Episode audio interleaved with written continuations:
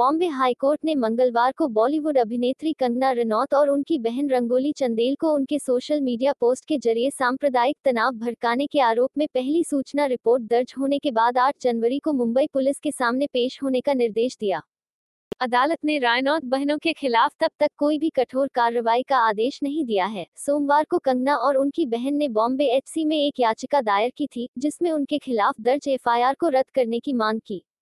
Casting director और fitness trainer Munawar Ali Syed के बाद मुंबई पुलिस ने कहा कि बहनें अपने सोशल मीडिया के माध्यम से हिंदू और मुसलमान में नफरत और सांप्रदायिक तनाव पैदा करने की कोशिश कर रही थी। इसके बाद बांद्रा मजिस्ट्रेट कोर्ट ने पुलिस को मामले की जाँच करने का निर्देश दिया। अभिनेत्री और उसकी बहन पर धारा एक सौ तिरपन ए विभिन्न समूहों के बीच दुश्मनी को बढ़ावा देना।